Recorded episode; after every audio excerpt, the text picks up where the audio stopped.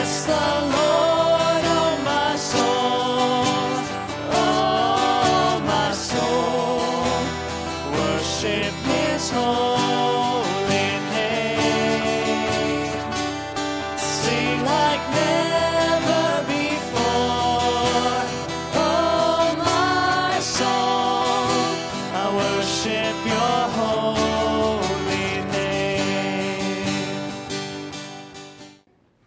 welcome to Baby Dedication Sunday.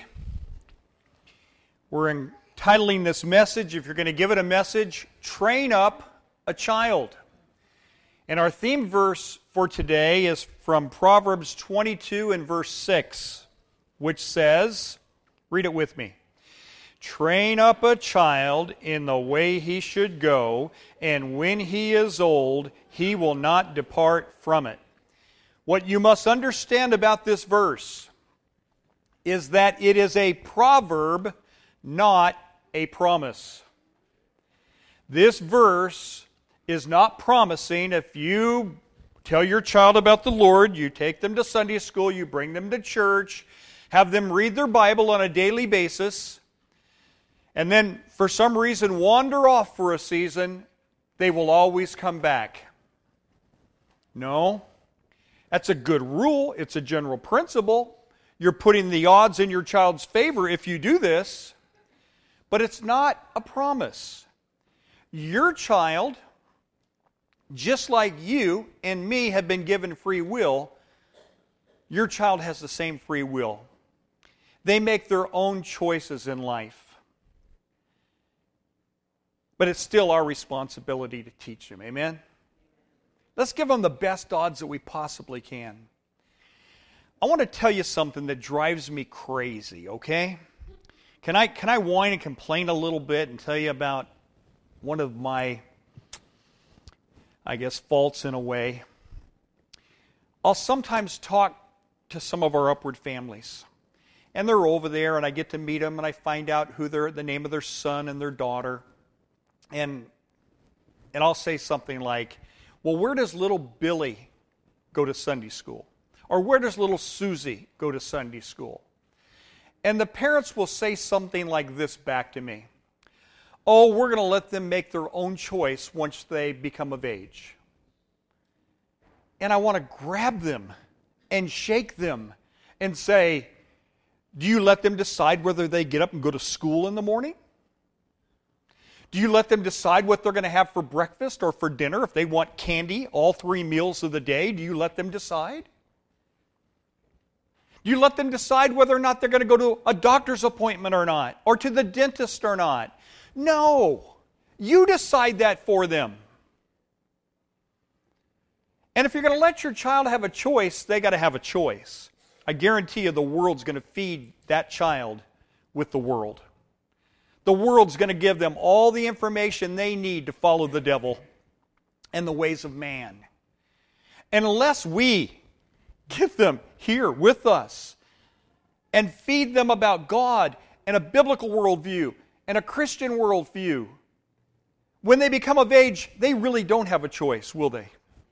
They got to hear both sides to have a choice.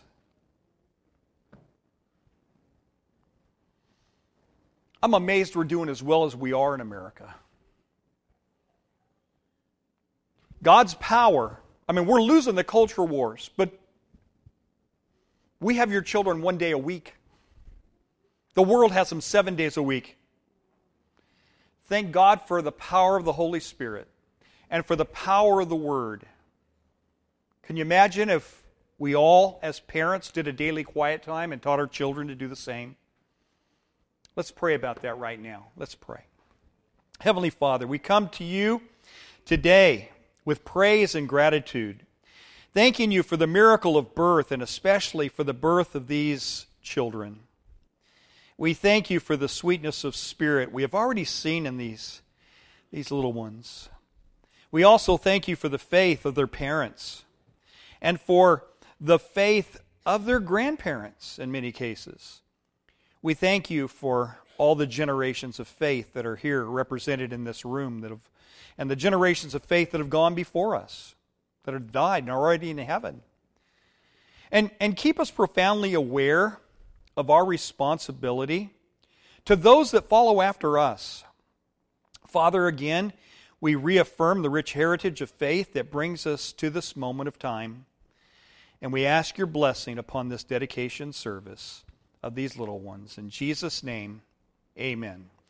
Now, before we dedicate these little guys, I, I want to ask a few questions because sometimes people, I, I know the first time I did a baby dedication Sunday, somebody came up to me and said, Bruce, is it even scriptural to do a baby dedication Sunday? And I had to give that some thought. And I have read the Bible, and I have determined that it is. Now, the church that I was raised in, we never did a baby dedication. So it wasn't even on my radar. But then I looked around and I saw lots of folks do it. And I thought about it. My wife and I even did it with our son. We dedicated him to the Lord on the third day of his life. It was on that day that we thought he was going to die. He was very, very sick. Those of you that don't know our story, he was born 10 weeks premature. 14 hours after his birth, his lungs collapsed, stuck together. They went into his lungs with tubes. They intubated him. And with very, very, very high pressures and gases, they blew his lungs back up again, but overexpanded them. And the doctor explained it like this Medicine is more an art than it is a science. We kind of have to guess based on your child's birth weight and size how much pressure to hit him with. And every child's different. No two are alike. We did not kill him, we did not blow the lungs up, but they looked like Swiss cheese and he wasn't doing well on the third day. And every day, Jane and I were getting closer and closer to this little one. And we said, God, we're going to dedicate this boy to you. And we will continue to serve him, whether serve you, whether he lives or dies. And we got down on our knees. At our house, we don't get on our knees much anymore. we both had knee surgery, by the way. And we're both getting older. But I remember we got down. I said, Jane, get over here. And we knelt next to our bed. And I said, Jane, I'm going to pray that God has our child live, but I'm giving permission to take him because I don't want him to suffer anymore. But I want God to heal him. And she says, Okay, I agree. And that we'll always serve God no matter what. She says, Okay. And we dedicated him to the Lord day three. But you know what I found? Oh, by the way, the rest of the story. He's now 29 years old, all right? he's got a baby of his own. He's married, you know, and they live out in Menifee, Murrieta area, California. And I've got a six month grandchild from this marriage of theirs. So everything's fine. It all worked out. He spent the first year in and out of the hospital and almost the first two years of his life with oxygen. But after two years of age, boom, he really shot up and everything's fine now. But the point I'm trying to make is Moms, dads, you're going to be dedicating your little ones to the Lord today, but it's not a one time thing. When our son went away to kindergarten for the first time, we dedicated him to the Lord again. When he went to junior high, oh, junior high, we dedicated him to the Lord again. When he went to high school, when he went to college, when he got married, you will continually dedicate your children to the Lord. When Destiny went into the Air Force, you dedicated her to the Lord. We, as a whole congregation, prayed her up. It's not a one time thing, but it's a good first thing if you've never done it before. And so we're going to do that today. And by the way, you're in good company. If you're dedicating your child to the Lord, is it scriptural? Look at Hannah up here on the, on the Bible. In 1 Samuel 122, I will take him and present him before the Lord. Hannah was a praying woman, a praying mother. She said, God, you give me a baby boy, I'll dedicate him to you all the days of his life. And how about that couple you may know as Mary and Joseph? What does it say about them?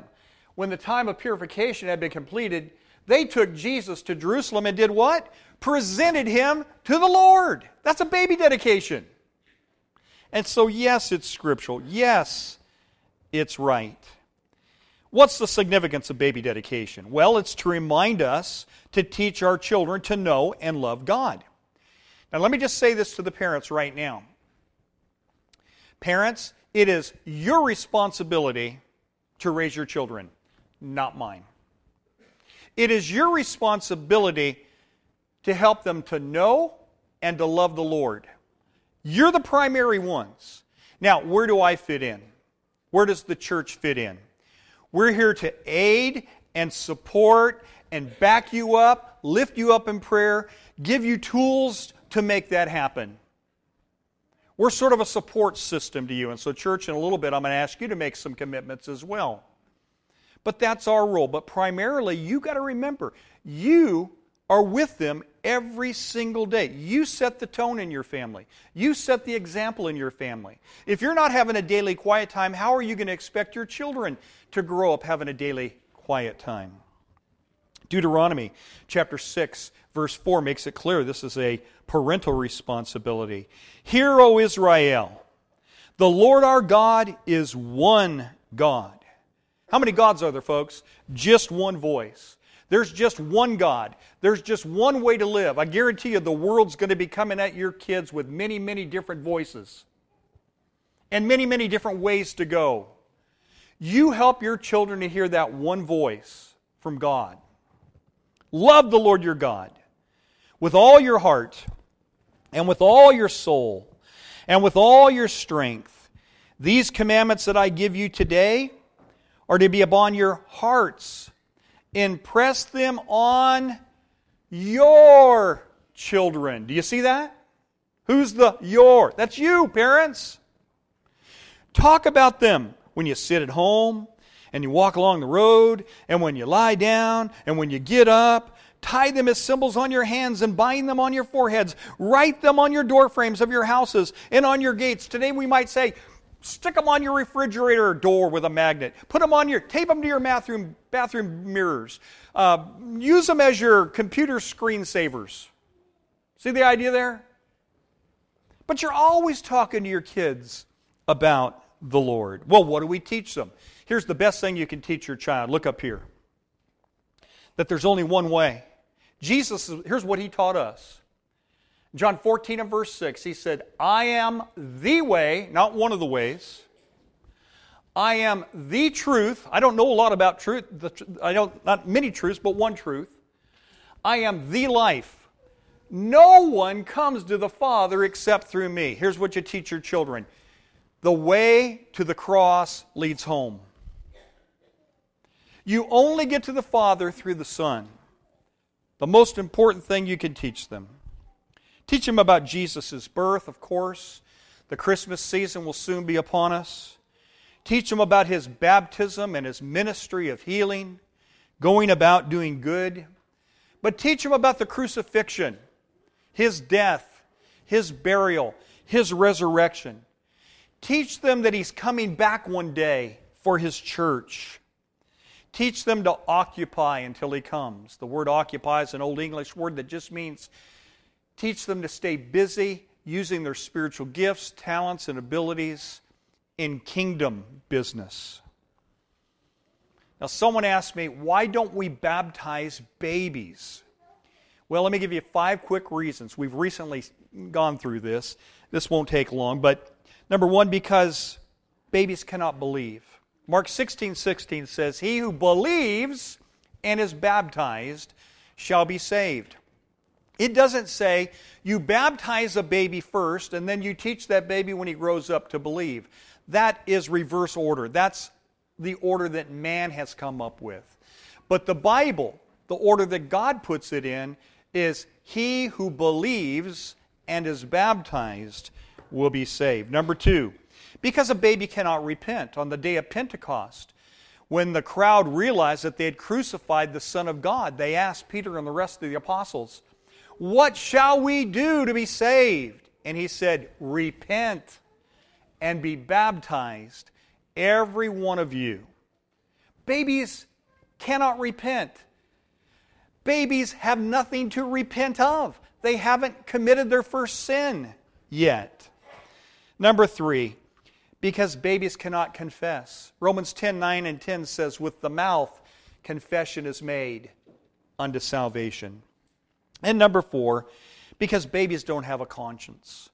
1 Peter 3 21 says that baptism is the answer of a good conscience towards God. Little children haven't developed that yet. And then finally, we believe children are safe. We believe children are in a safe condition. Notice I did not say saved because to say saved would imply that they were at one time lost. They were never lost. They are in a safe condition. What do I mean by that? If a baby, if a child dies before it can grow up to know the Lord and do all these things, he goes directly to heaven because there's an innocence there. How do I know that?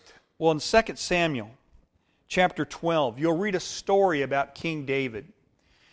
King David had an adulterous affair with a woman named Bathsheba.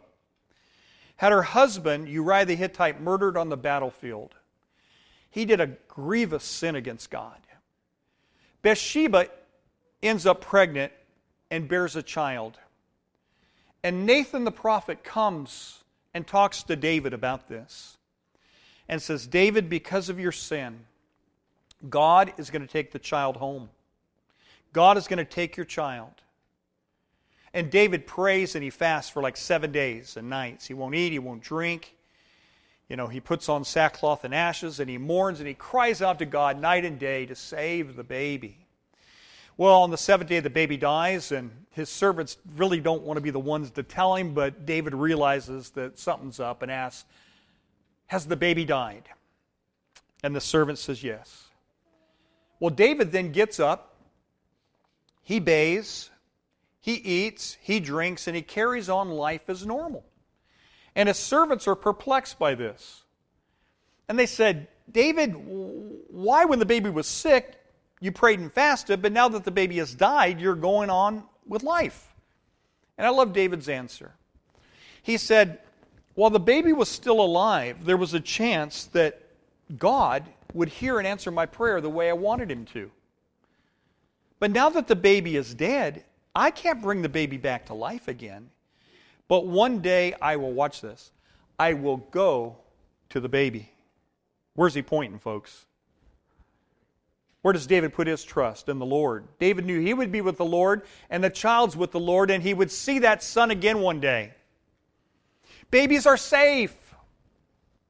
Even little children are safe. Little children don't know right from wrong. It takes them a while to kind of figure out that stuff. You know, we all grow at different rates physically, spiritually, emotionally, cognitively.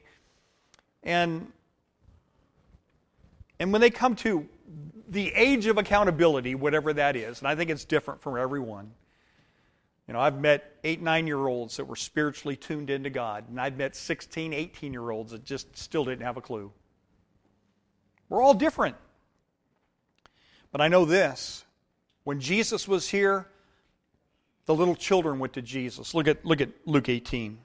People were also bringing babies to Jesus, to Him, to touch them. Kids don't just go to anybody, and parents don't take their kids just to anybody. There's something about Jesus. When the, when the disciples saw this, they rebuked them. Good old disciples. They still got a lot to learn, don't they? But Jesus called the children to him and said, Let the little children come to me, and do not hinder them for the kingdom of heaven belongs to such as these. I tell you the truth, anyone who will not receive the kingdom of God like a little child will never enter it. And then he adds in 18, 1 through 6, before this scene, he said this The disciples came to Jesus and asked, Who's the greatest in the kingdom of heaven? See, they're, when, when, you get, when you grow up, you kind of get jaded, don't you? When you grow up, you're all into the power and authority and and who's going to be on top? Well, that's what they're talking about. He called a little child to him and had him stand among them. And he said, I tell you the truth, unless you change and become like little children, you will never enter the kingdom of heaven. What are little children like? They're innocent. Little children are trusting. Little children are totally dependent and fully humble. That's why Peter will later say, Peter later gets it. In 1 Peter 5 6, humble yourselves, therefore, under God's mighty hand, and he will lift you up. Psalm 78, 1 through 6. This will be the final verse that I will use, and then I'm going to have the parents come up and bring their little ones with them, and we'll dedicate them to the Lord. But listen to this verse O my people, hear my teaching. Listen to the words of my mouth. What we have heard and known, what our fathers have told us, we will not hide them from their children. We will tell the next generation, oh, how important that is, the praiseworthy deeds of the Lord, His power and wonders He has done. Parents, are you telling your children the stories of how He's gotten you through difficulty after difficulty after difficulty?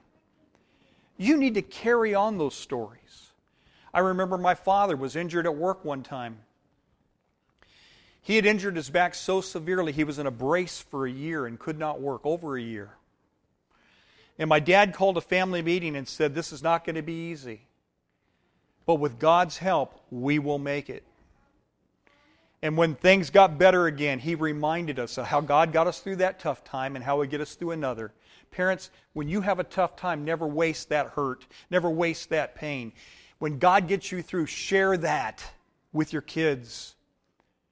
Let them see how God's been at work even in your own lives. He established the law in Israel, which He commanded our forefathers to teach their children so the next generation would know them even the children yet to be born. You may have more kids. And they, in turn, would tell their children. I am grateful that God has blessed us with one child. That's all we could have. Doctors said, no more. You will have premature babies the rest of your life. And we did not want to have premature babies the rest of our life. But God blessed us with one. And we taught that child to know the Lord. Corey now has blessed us with our first grandchild, and our son is passing on the story to Blake Tyler Rokas, who one day will grow up by the grace of God, get married, and have a son or daughter of his own who he will tell this story to long after I'm gone. That's the way it's supposed to work, folks. And if we just did that, if we could just keep passing this on from generation to generation, America, the world could be a great place again. Amen?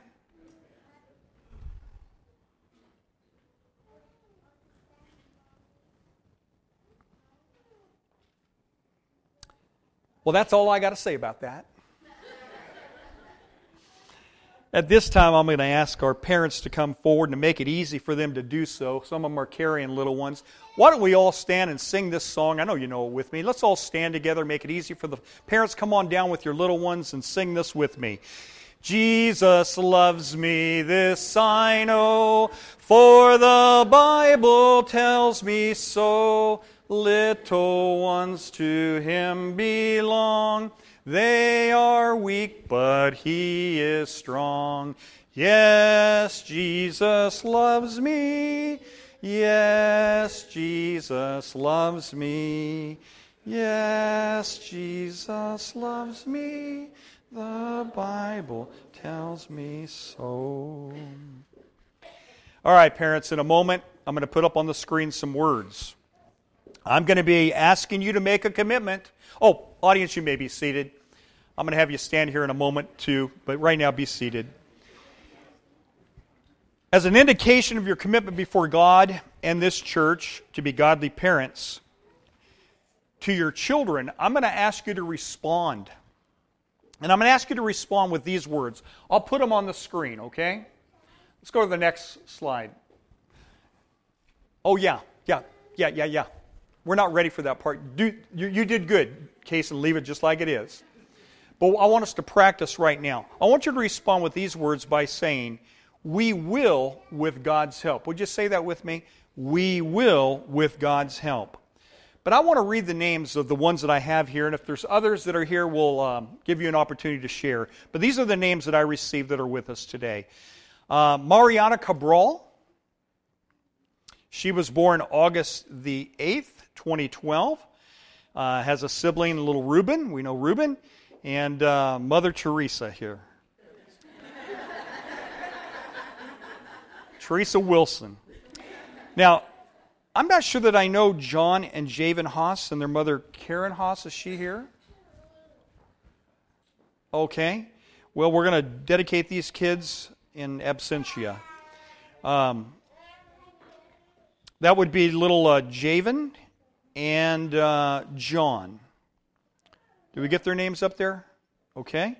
Let's move on down to Adrian Carrillo. He was born March the 4th, 2015, and he has a sibling, Omar J. Carrillo. Parents are Omar and Teresa Carrillo. And then Ariana Naomi Lopez was born June the 20th, 2015. I think I saw a little Naomi earlier. A beautiful dress. There, there she is.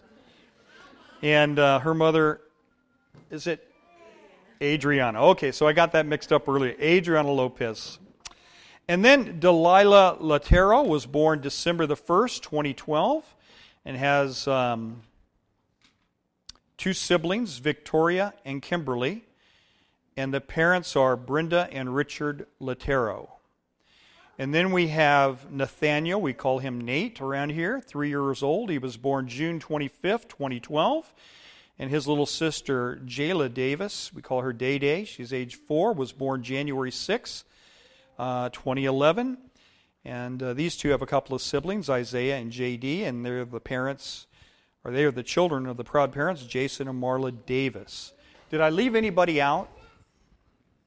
Okay. Now, parents, is there one more? Oh, yes, I did leave somebody out. Did I leave? Okay. There is Vincent Stanley. He was born April the 20th, 2011 and um, his mother is Annette Stanley. Is this him here? Yeah. Hey, little guy. God bless you.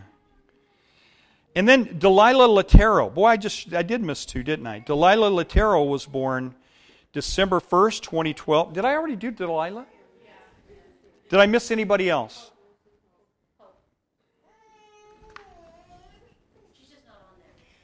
Oh, okay. Hi, Hope. Hope, we're going to dedicate you today, too. Parents are going to be sharing in just a moment. How old is Hope? Three years old and her date of birth? April 9, 2012. Anybody else? Your preacher's memory is very poor these days. Or should I say, his forgetter works very, very well. I'm going to be calling on the church to help me more and more every year, all right? Well, God bless you, parents, and God bless these children.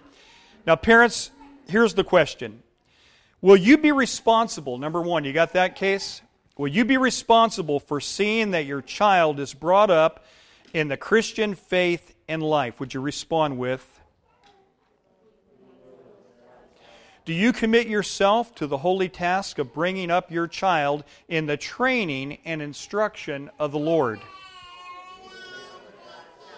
Will you teach your child the infinite value of each human being, the courage to say no, the faith to say yes, the beauty of mercy, the power of prayer, the liberation of self discipline, the nobility of justice and honor, the glory of love, and the eternal goodness of God? All right, congregation, I want you now to stand to back up these parents. Parents, I want you to turn around and look at your church family with your child. Church, it is our responsibility to help them. We don't raise them, they're the primary responsibility. But we play a role. And so I've got a couple of questions for the church today. And as I ask these questions, will the church respond by saying, We will with God's help? Question number one, church. Will you, as a congregation of God's people, do all in your power to support these parents and their children in their life in Christ. We will with God's help. Will you, by your prayers and witness, help these babies and all of our children at Crosspoint to grow into the likeness of Jesus Christ? We will with God's help. Let's pray. Father, we ask you to bless these parents that are before us this morning in the spiritual upbringing of their children. And when these little ones grow old enough to make a decision for you, open their hearts to your grace, open the hearts to your love, open their hearts to the truthfulness of the gospel. We ask the Holy Spirit to convict them at that time so that they will be baptized into Christ. Then, Lord, send them into the world as witnesses of your love and bring them to the fullness of your peace and glory and to everlasting life in heaven. Amen. The parents and all, everyone may be seated. Now, I want to close with three verses. I've got some bad news and I've got some good news. First, the bad news. Romans 3:23 says, "All have sinned and fall short of the glory of God." I can't deny that. How about you? I want to see your hand if you're a sinner. All right. That's the bad news. Oh, the bad news gets worse. Romans 6:23 there's going to be a payday for your sins. The wages of sin is death. That's the eternal kind, the kind that separates you from God. Ah, here comes the good news. But the free gift of God is eternal life in Christ Jesus our Lord. Mark 16, 16, he says, He that believes and is baptized shall be saved. The way you show your trust in Jesus Christ alone for your salvation is by dying with Him by being buried with him and by being raised with him from the watery grave of baptism. If you've never done that before, we extend this invitation to you as together we all stand and sing.